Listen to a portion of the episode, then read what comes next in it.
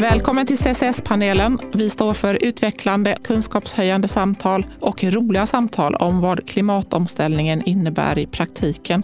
Och vi undersöker näringslivets möjligheter och utmaningar för att nå klimatmålen.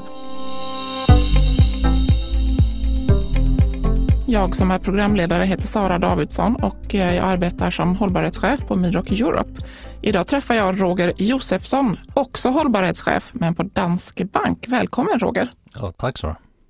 Du, eh, jag ser fram emot det här samtalet. Vi eh, behöver mer kunskap om eh, investeringar och finansiering av mer hållbara lösningar. Hur är det att jobba med Danske Bank?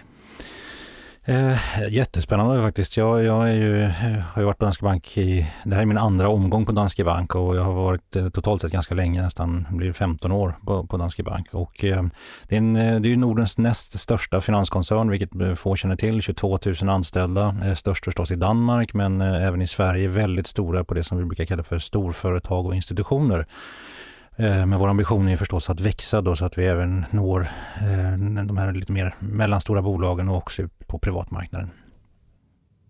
Upplever du några skillnader? Dels eh, förra vändan du var på, på Danske Bank och nu. Det har ju varit lite turbulent tid med anklagelser om penningtvätt i Estland till exempel. Jag tänker, dels liksom, ser du skillnader mellan de nordiska länderna, hur man jobbar och eh, dels eh, banken och hur ni jobbar med hållbarhetsfrågan jämfört med när du var på banken senast? Är en bra fråga och svår fråga, men jag kan väl säga så här mycket. Det är klart att den typen av, eh, av liksom, eh, skandaler har ju gjort att, att fokus både internt och externt på hur banken beter sig, positionerar sig och så vidare har ju blivit mycket, mycket större. Och idag bedömer jag att det finns ett faktiskt genuint intresse av och tycker jag också ett nödvändigt intresse av att, att göra gott också. Och det, vi ska komma in på lite senare hoppas jag om varför det faktiskt är för mig helt kopplat till att vara just en bank. Eh, eh och sen så tror jag också när man tittar just över de här olika länderna som du var inne på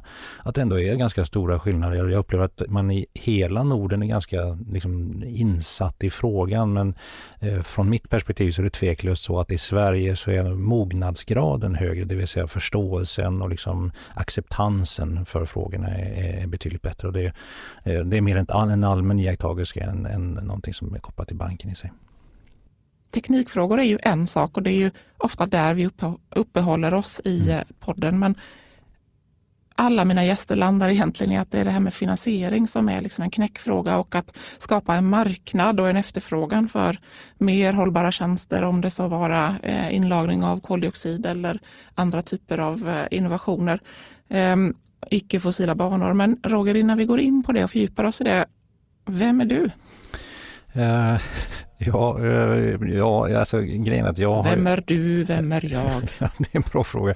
Jag tycker ju att, eh, jag ska säga, jag, många funderar nog framförallt kanske i just min bransch på det här med att göra karriär och man ska ta sig uppåt och framåt och så vidare och kapitalismens högborg och allt det där. Men för mig har det mest varit en, en resa i nyfikenhetens tecken.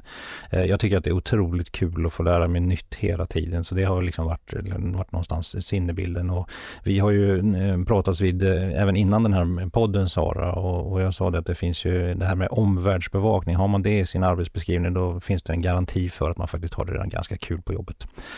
Men sen i övrigt när, när man då är ledig så är jag så jädra tråkig så jag ägnar mig ungefär åt samma saker som jag gör på jobbet. Så jag sitter liksom och läser du vet, eh, rapporter och, och sådär. Så det här skönlitterära det har tyvärr fått, fått leva lite, lite grann i bakgrunden. Eh, sen är jag ju som alla andra jätte, tycker det är sjukt kul och gott framförallt med mat och vin och sådär. Så det, och det i sin tur innebär att jag måste ju göra något annat också. Jag måste ut och röra på mig för att inte, för att inte bara växa på ett håll. ja, det är bra. Ja. Till, det, tillväxt kan, tillväxt kan, alla sammanhang. associeras till många saker. Ja. Ja, men, det, men vem har sagt att det är tråkigt att läsa rapporter? Herregud, det är väl jätteroligt? Uh, ja, jag kan bara gå till min egen familj så, kan, så tror jag vi har några ja, ivriga proponenter för att göra någonting annat än att sitta och läsa en massa och anteckna en massa eh, A4-papper som man har skrivit ut eller, eller på paddan förstås. Ja, det skrivs inte ja, ut någonting ja. nu längre. Ja, och gör du det så är det på båda sidor? Eller? Ja, ja, självklart. Mm.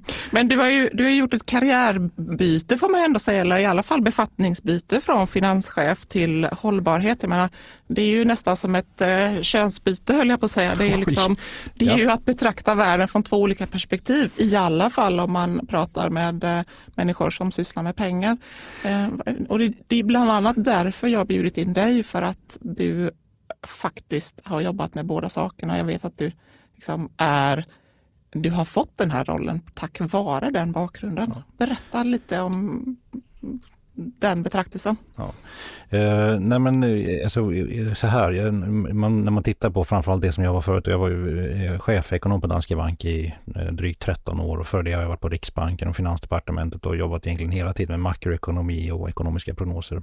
Och också då under tiden på Danske Bank med riktat, helt riktat mot finansmarknaden för att prognosera räntor och inflation och sådär. Och det som har hänt med hela hållbarhetsområdet i finansbranschen det är att den har gått från att vara liksom något ett lager eller någonting man, man eh, tar till för att man vill, liksom vill visa att vi också försöker eller är eh, då goda eh, företagsmedborgare eh, till att faktiskt bli helt centralt för vår affär. Och det går ju tillbaka till det du pratade om förut här Sara, att eh, vi måste börja koppla ihop det, eller vi kan koppla ihop det här till, till affären. Det börjar kosta pengar att vara ohållbar etc. Och på samma sätt kan man faktiskt gynnas av att göra rätt saker även som företag. Man får billigare finansiering. Och det är också därför som, som jag och faktiskt en hel del andra har kommit in i den här eh, nu på senare tid då med, med, med den bakgrunden jag har. Men sen ska man ju också, tycker jag ändå vara ärlig och säga att inom nationalekonomin så har ju klimatet och kostnader för klimatet och risker kopplade till klimatet varit en en fråga i åtminstone 50, kanske till och med 70 år. Eh, men det som har hänt är att den blir mer och mer akut och när den blir mer akut så blir den en policyfråga och när den blir en policyfråga då blir det också politik och då blir det också väldigt snabbt liksom ekonomi och kostnader och räntor, premier etc. av det. Mm. Ja, för klimatfrågan den har ju kommit och gått och, och eh, jag har ju en, en ingenjörsutbildning kopplat till klimat och miljö och vattenfrågor. Så jag menar, det vi pratar om idag är ju liksom gammal kunskap för väldigt många av oss. Men, och, och, det här har kommit och gått i debatten och nu har vi en tillväxt på de så kallade hållbara och kanske icke-fossila energislagen, till exempel teknikval på liksom 10-20 procent, betydligt högre och bättre liksom, aktieutveckling än, än andra sektorer. Men vad är din eh, take på det? Är, det? Är det som belackarna säger att ja, det här är bara tillfälligt och oljan kommer tillbaka eller ser du att det här är? Jag tror definitivt det kommer hålla i sig. Där, där det, återigen, där det finns ett problem här det är ju att vi har så lite och dåligt data. Så det är liksom lite svårt att helt urskilja liksom vad, att, att satsa på hållbarhet om man nu får använda en sån liksom, trubbig slogan, eh, vad det ger för effekter. Men liksom någonstans ska det ju åtminstone ge upphov till lägre risk på lång sikt. Och sen så finns det rätt många studier och, och, och som faktiskt pekar på att det också ger högre avkastning. Men det är klart att någonstans på lång sikt måste de där två ta ut sig lite grann. Så antingen ger då hållbarhetssatsningar eh, upphov till lägre risk eh, eller så är det helt enkelt så att man, man, man får eh, högre avkastning på grund av andra saker som händer i ekonomin. Till exempel då att man eh, inför eh, en del regleringar som just tar bort eh, utsläpp av koldioxid. Och där är det ju väldigt viktigt att understryka att finansbranschen har ju på bara ett par, tre år gått från att liksom inte fundera så där vansinnigt mycket över vad den finansierar till att vara ganska, ganska stringent. Och det ser man ju i finanstidningar med, på, på, nästan daglig basis nu. Hur, hur blir det med finansieringen av eh, försvarsindustrin, av eh, eh, kol och oljeindustrin, för vi behöver fortfarande ha den typen av, av, av bränslen i ekonomin etc. Och även typ spelindustrin också. Så det finns ju en del frågor här nu som, som faktiskt börjar, börjar bli kännbart helt enkelt för många företag. Mm. Du, vi ska gå in på vårt första tema. Vad är en hållbar investering? Hur tänker ni? Ja, alltså det, det här är ju en, en, fråga som också jäckar finansbranschen för det har ju funnits hur många olika definitioner av hållbarhet och hållbara investeringar som helst. Eh, då det här har gett upphov till en debatt om det här som kallas för greenwashing, det vill säga att man väljer den definition som passar ditt företag eller din bank bäst.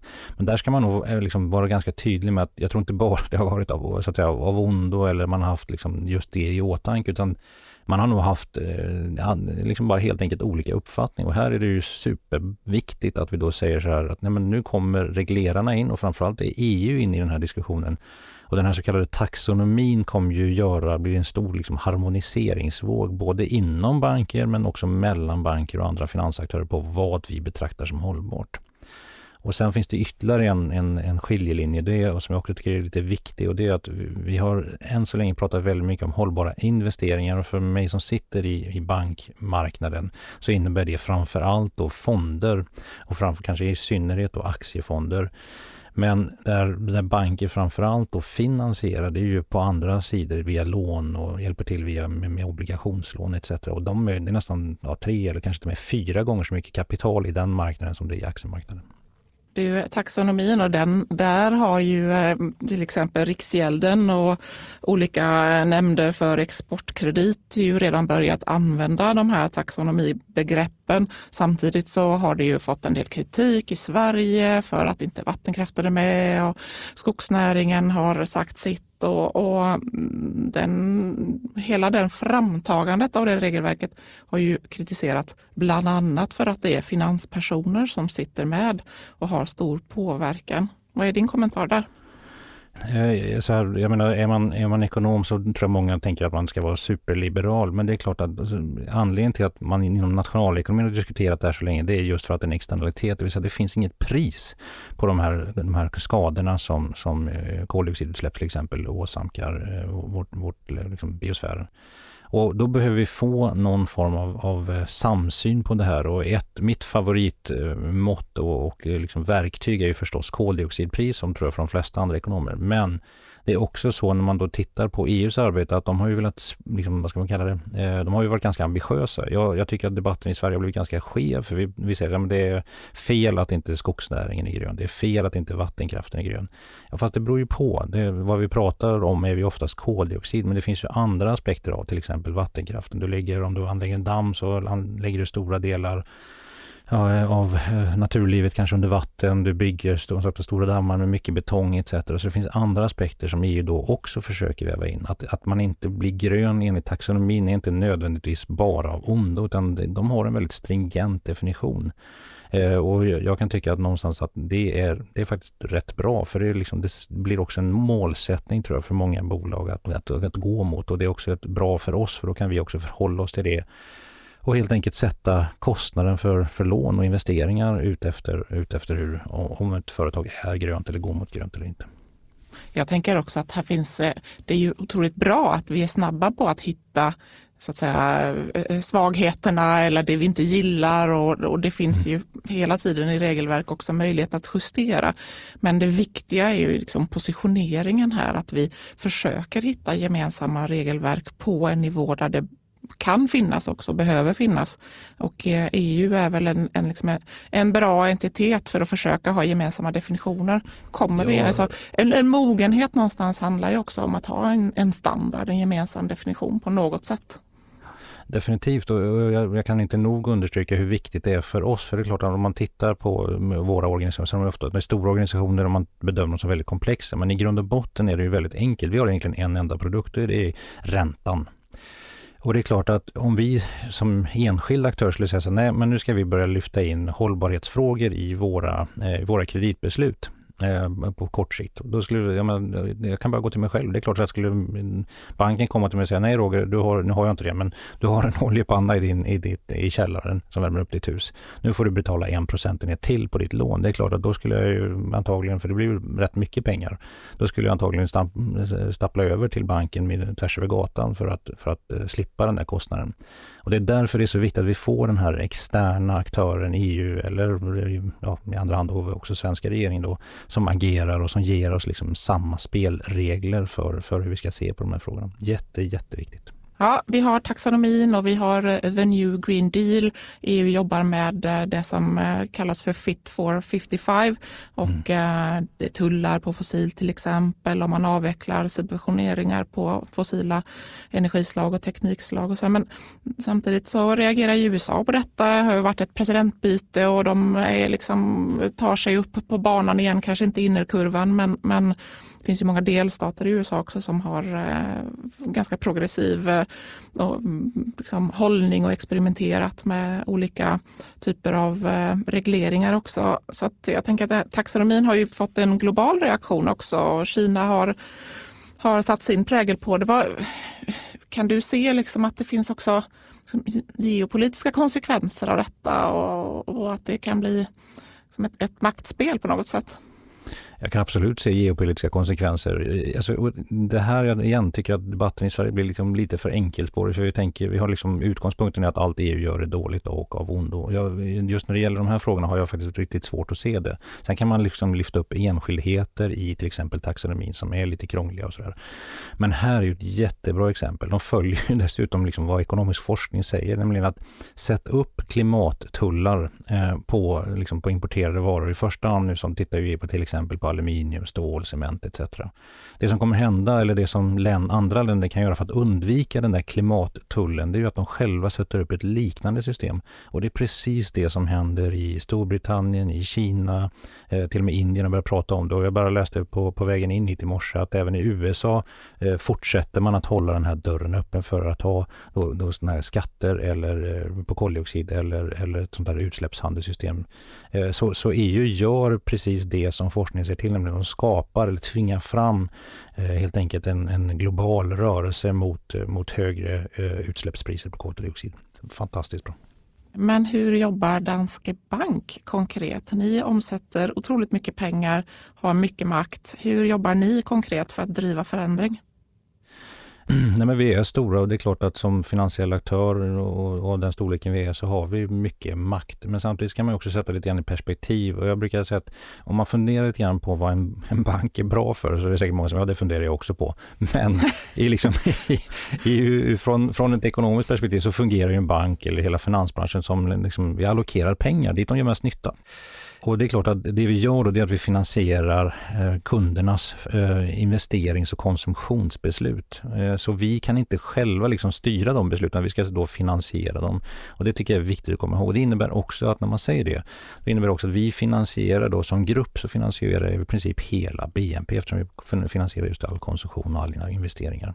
Så därifrån kommer liksom hur kan vi påverka, hur kan vi agera? Så vi brukar alltid försöka säga, vi vill peka ut en riktning men vi kommer behöva otroligt mycket stöd och hjälp. Och det är därför till exempel den här prissättningsmekanismen med koldioxidpris är viktigt. Det är också därför som taxonomin ändå är rätt bra. Men här skulle jag verkligen vilja peka på hur viktigt det är att forskningen liksom tar de här stegen framåt för att visa oss liksom, vad är mest effektivt? Vad ger, vad, liksom, vad ger mest klimatnytta för pengarna helt enkelt? Det kommer bli liksom framtidsfrågan för, för hela finansbranschen. Har ni samverkan eller stöttar forskning på något sätt för att eh, påskynda de här svaren? Absolut. Eh, vi sitter i flera olika forskningsprojekt. Eh, bland annat finns det ett som du som sitter i Göteborg känner, säkert känner till väl och där Filip Jonsson är involverad också som heter Mistra Carbon Exit. Mm. Eh, jag sitter i något som heter Sustainable Finance Lab etc. Så det är ganska, det är eh, ganska ofta som vi förekommer med sammanhang. Och jag tycker det är ganska bra också för en sak som jag märkte när jag kom tillbaka och då i den här nya rollen det var att eh, finansmarknaden liksom vävdes in mot slutet av alla diskussioner om teknik och industriutveckling och så vidare, vilket är väldigt synd. Eh, för det som vi kan göra, det som vi kan hjälpa till med, det handlar just om så här, är det här en vettig väg framåt? Eller säga, är det här liksom det mest effektiva vi kan göra för pengarna? Och den frågan kommer upp alldeles för sent ofta i väldigt många projekt. Så jag är väldigt glad att vi nu börjar bli mer och mer involverade i tidiga skeden.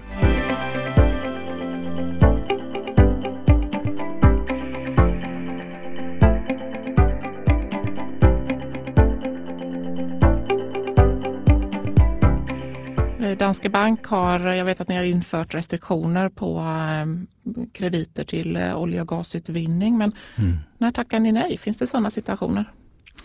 Absolut. Eh, dels har vi ju det som kallas för då position statements, vilket jag tycker är ett väldigt trubbigt eh, verktyg om man ska välja. Men det är just för vissa industrier där vi liksom inte ser någon möjlighet till liksom förbättring. Det som egentligen är mer intressant tycker jag, det är apropå diskussionerna som sker och hur man nu ska se på en bank och våra möjligheter att påverka. Det handlar ju mer om det här med hur driver vi en omställning? För det som många eh, liksom ropar efter, även internt i bankerna, det är att ja, men vi ska sluta finansiera egentligen allting som har någon form av negativ klimatpåverkan. Men, men eh, hjälper vi verkligen till i en omställning om vi gör så?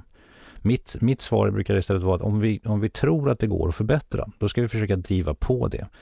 Och därför har vi utarbetat, vi och jag tror de flesta andra banker också, olika ramverk för hur vi kan få våra, våra de, de, de objekten vi finansierar, de företagen vi finansierar, hur vi får dem att ställa om. Eh, kan vi få plastbolag till exempel att eh, använda mindre liksom, fossilbaserade kol, kolväten i produktionen etc. Kan vi ställa om från liksom, traditionell och eh, väldigt cement till, till mer så kallad grön cement etc.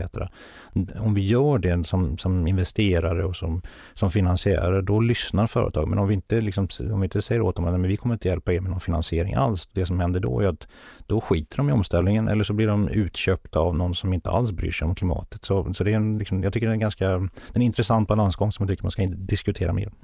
Ja, här kan ju de här gemensamma internationella regelverken såklart hjälpa till. Så att jag, jag förstår att ni inte kan agera i liksom, isolerad kontext. Men det skulle vara intressant att veta, liksom, finns, finns det någon sån här konkret situation där ni faktiskt har gjort skillnad och pekat, pekat ut den där riktningen och den är antagen? Eh, jag, kan inte, jag kan inte tänka, eller jag får, får ju inte säga något enskilt bolag och sådär, men det är klart att vi har, jag har själv varit inblandad i flera, bara på den här relativt korta tiden jag varit tillbaka i banken, på att säga nej till flera bolag just på grund av det som vi kallar då för ESG-hänsyn eller, eller hållbarhetshänsyn. Då. Eh, så det, det sker hela tiden. Men så att, eh, jag, återigen, jag tycker bara att det är lite trubbigt. Jag tror vi får komma lite längre i diskussionen för vi vill ju bidra till en omställning. Och det gäller att, att liksom fokusera på förbättringar av, av någon form av magnitud. Så att företagen blir bättre, tar mer ansvar för sina utsläpp etc. Och det är där vi, vi jag tror vi, vi, vi behöver utveckla liksom våra tankar och gärna då i samarbete med till exempel er på Midrock eller, eller eh, forskare och andra. Du nämnde förut att det saknas data och, och det blir ju väldigt tydligt med alla som jag pratar med att det, mm. vi är i början på någonting och eh, ja, eh, inte minst forskning på energiområdet. Och, eh, så det, det, är ju mycket resonerande, men eh, vad, vad, liksom, vad önskar du? Vilken fråga tycker du får för lite uppmärksamhet? Eller vad, vad önskar du att ni skulle kunna ställa för krav som ni inte kan ställa idag?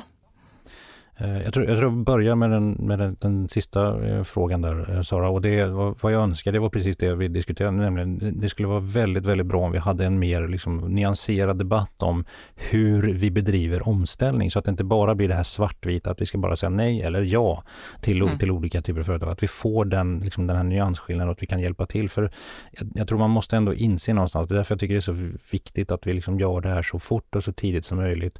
Eh, vi måste inse någonstans att vi, kan, vi kommer nog aldrig kunna bedriva en politik, varken som bank eller som land, eh, där, man liksom, där, där, där miljöpolitiken leder till en recession där vi får lågkonjunktur. Det, det, kommer inte hålla lite. Då kommer vi få en, en ny en politisk regim inom kort som går i helt annan riktning.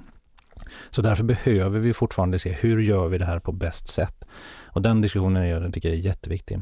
Sen när det gäller data som du är inne på så från mitt perspektiv handlar det om, mer om helt enkelt att vi ska börja kunna mäta och framförallt följa upp då de här olika besluten och det vi kan göra. Och, och ska jag vara riktigt ärlig så ser jag framför mig otroligt goda eh, affärsmöjligheter för alla typer av konsultbolag som hjälper till att mäta och definiera till exempel koldioxid, eh, koldioxidutsläpp i olika verksamheter. För genom det så kan ju vi då börja, börja använda den typen av data för att helt enkelt då prissätta och ge, sätta högre och lägre pris på, eh, på de här verksamheterna. Och det är också någonting som sker redan nu, men det är ganska små skillnader. Vi behöver liksom få mer och hårdare data och vi måste kunna lita på det här datat och då kan skillnaden mellan, mellan gröna och bruna verksamheter bli mycket, mycket större. Vilket ger upphov till, till en mycket, mycket snabbare omställning än om vi liksom eh, bara väntar på att företagen ska göra det för att de är snälla ett privat företag som vi på Midrock, eh, om mm. vi ska titta i vem vi ska samarbeta med och eh, kanske också hur vi ska placera våra pengar. Du var inne på det här med gröna och eh, bruna verksamheter. Vad, mm. vad, vad tycker du förutom koldioxidutsläpp? Vad tycker du att vi skulle kunna använda som instrument för att göra vår analys? Även här så får man nog, lite grann li, li, eller luta sig mot det som EU håller på med nu. På, på investeringssidan då, eller fondsidan om man ska vill kalla det, eh, så sker det ju ett ganska, ja, man kommer ganska långt. Och just nu så pratar man väldigt mycket om det som kallas för artikel 8 och artikel 9 fonder eller ljus respektive mörkgröna fonder. Nu tycker jag fortfarande, om man verkligen är intresserad, ska man fortfarande gå igenom lite grann vad är det för bolag som egentligen är även i de här mörkgröna fonderna. För ett av problemen som vi och forskningen ser det är ju att även i så kallade mörkgröna fonder så finns det en del bolag som man ändå kan, kan ifrågasätta. Eh, oftast på grund av att de eh, liksom inte är... Mm, de, eller så här, de, de, kan vara problematiska ur ett värdekedjeperspektiv även om de själva inte släpper ut rätt mycket koldioxid. Um, så jag tycker man får, man, får, man får verkligen fortfarande se till att göra hemläxan. Men artikel 8 och artikel 9-fonder som alla kommer lansera på bred front nu under det kommande året, det är väl det man får utgå från. Och då är det framförallt de här artikel 9 eller mörkgröna fonder man ska titta på. Men som sagt jag, jag tycker inte man ska ge upp. Jag tycker det är viktigt att vi får den här externa granskningen fortfarande, både från, från er, från kunder och från, från media. Mm, nu har vi ett gäng lyssnare som har börjat googla på artikel 8-fonder. Vad, om du skulle peka dem i rätt riktning så att de liksom inte hamnar på Wikipedia allihopa. Vad, var ska de leta? EUs eh, e hemsida är faktiskt förvånansvärt bra när det gäller just det här som kallas för eh, finansiering av hållbar tillväxt. Så går man in på, på EUs hemsida och söker på Eh, jag tror man kan söka lättast genom att söka efter taxonomy, för då kommer man till, eh, till en samlingssida som är på EU-kommissionen och där hittar man nästan all sån här information. Men jag vill understryka att man får verkligen vara intresserad om man ska ta sig igenom alla de dokumenten. Men jag tror inte man ska liksom helt förlita sig på, på det, utan det finns fortfarande liksom frågetecken kring, eh, kring innehållet. Men så det är mer för att vi inte har, har igen då, data, tillräckligt med data kring de här företagen. Eller så kan de ringa dig eller mig. Men också en, en uppmaning från mig då, printa inte ut hela EUs eh, taxonomisida. Nej, det var, nej, det var lite en sån IPCC-rapport. när bara sammanfattningen var 70 sidor. Där kände man så, Oj, Jesus, här har jag lite ja. att göra. Det var tur jag tog semester i samband med det. Ja, precis. Men de övriga 1900, det är fotnötter. precis. Du, ehm, ehm, Roger, vad svarar du till eh, liksom en, en, privatperson som, ehm, som frågar om hur de ska placera sina pensionspengar apropå hållbarhet och alltså jag, jag tänker vi otroligt mycket, vad är det, 30 procent av liksom, globala pengarna är ju privatpersoners pensionspengar i olika mm. fonder och så vidare. Och vi tänker kanske inte alltid på liksom, storleken på den, den gemensamma kraften om man börjar eh, rikta sina pengar från olika saker till olika saker. Vad, vad ska de eh, satsa på? Vad ska de titta efter? Eh, nej, alltså, jag, jag, jag, tydligen är jag väldigt otydlig, men eh, jag, kan väl så här igen. Jag, tror man får titta på de här gemensamma ramverken, för det där i finns liksom det enda liksom jämförbara materialet och då är det framförallt EU som driver på den frågan. Sen finns det, har nästan alla fondbolag, alla förvaltare någon form av liksom hållbarhetsinriktning. Men jag menar, ska man, ska man vara riktigt krass så måste man faktiskt titta igenom mer detaljerat. Vad är det de gör för någonting och vad är, menar de med hållbarhet? För att liksom vara helt säker på att det gör nytta. Men, eh, jag, jag, men jag, från mitt perspektiv, det bästa vi har just nu i alla fall, det är just de här artikel 9-fonderna då. Och det kommer det stå i alla, alla prospekt och, och fonder. Är det här en artikel 9-fond enligt EUs taxonomi? Är det då ja, ja då är det en förhållandevis grön fond. Det betyder inte att den är perfekt på något sätt eller att den inte kan bli bättre. Men det är i alla fall så långt man kan komma utan att behöva liksom gå igenom varenda innehav de har haft under de 5-10 senaste åren och exakt hur de har betett sig vid, vid årsstämmor etc. under de, eh, de senaste åren. Roger, ehm, tre snabba frågor till dig. Oj, spännande. Ska jag få snabba svar också eller? Ja, snabba svar. Sverige eller Danmark? Ja, men Sverige förstås. Ja. var inte ens en, inte ens fundera på. Gammeldansk eller punch? Ja, punch, herregud. Ja, jag har ju varit på gask på Chalmers till och med och druckit punch. Ja. Det är klart det blir. Var det baklängesgask? Ja, det har jag också varit på. Eh, jag var förhållandevis aktiv när jag tänker tillbaka. Ja, ja. Kanske ingenting vi ska prata om här, men... ja, gärna. Nej, det tror jag inte. Jag brukar säga till mina, mina, mina grabbar, det var tur att på min tid när jag gick på universitetet, då var det inte så jätteaktuellt med en bilkamera och köra ut allting på YouTube. Herregud, jag hade inte kommit fått ett jobb om det hade varit ute. Mm. Ja. Jag...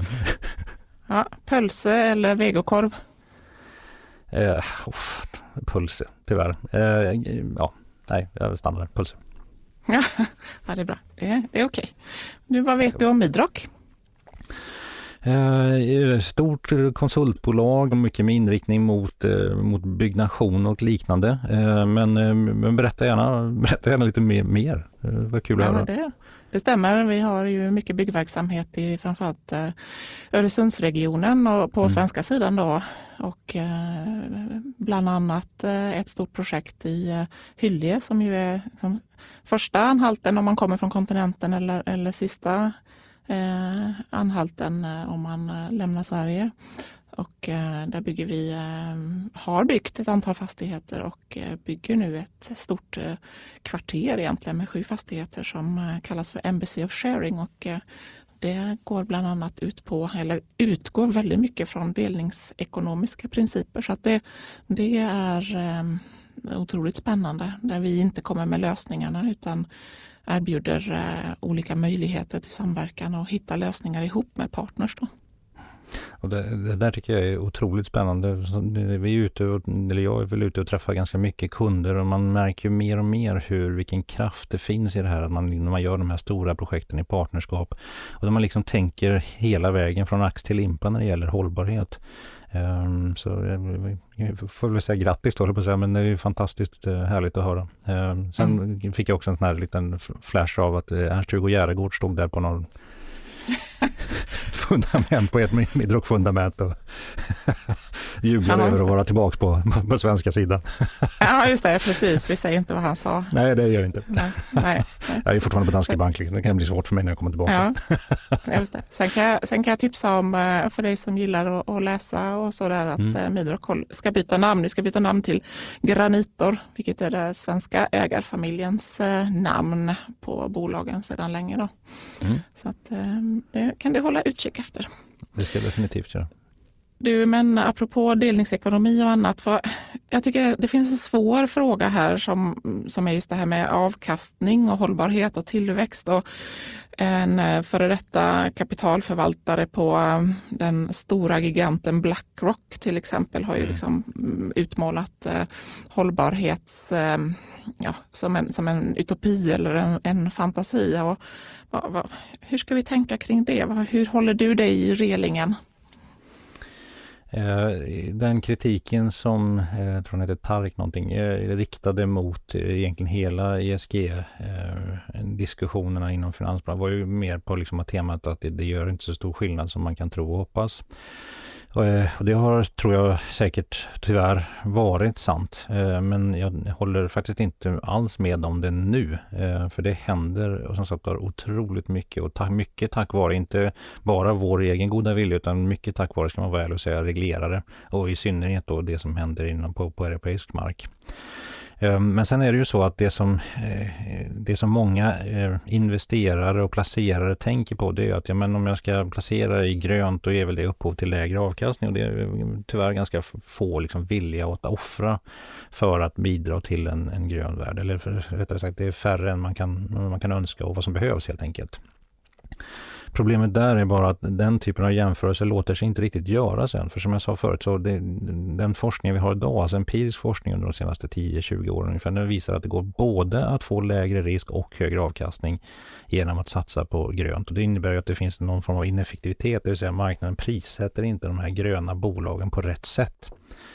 Eh, vilket innebär att det fortfarande borde gå att, att just kunna hitta då de, här fond, de här gröna fonderna som faktiskt eh, tillgodoser egentligen alla behov, både då med lägre risk och, och högre avkastning. Så jag, jag, håller faktiskt inte med. Sen långsiktigt, men det är ju liksom, det är de här 50-100 års perspektiven då är, då är det förhållandet att man både kan få lägre risk och högre avkastning antagligen ganska svårt. Men så länge det är som det är nu och så länge vi har ganska dåligt data om man ska vara ärlig så finns det väl alla skäl att satsa grönt för det verkar funka eh, fortsatt funka att investera grönt och ge upphov till som sagt, både högre avkastning och lägre risk. Mm, det är skönt att höra en, en nationalekonom resonera om detta och just säga att du inte håller med.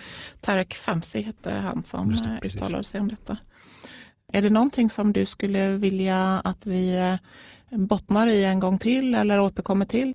Alltså det finns så otroligt mycket. Just CCS är ju ett, ett område som jag har engagerat mig ganska mycket i sen jag började. För jag, jag, ser att vi behöver ha den här tekniken under, under eh, åtminstone en övergångsperiod och vi behöver applicera den på bred skala. Och det är viktigt att börja förstå liksom hur den teknologiska utvecklingen går. Där, kanske framför allt faktiskt inom DAX, eh, den här eh, Direct Air Capture teknologin. Så jag, jag återkommer gärna och lyssnar väldigt, väldigt gärna mer på, på CCS-panelen. Stort tack Roger. Ja, stort tack Sara, jättekul. Och tack till alla er som har lyssnat och tycker ni om eh, det ni lyssnar på, ge mig gärna feedback så att vi kan nå fler. Ge oss ett eh, gott betyg i ratingen. Vi vill ha fem stjärnor av fem möjliga. Och eh, om du vill kontakta mig på LinkedIn eller direkt via mail eller på annat sätt. Vi ses och hörs. Hej då!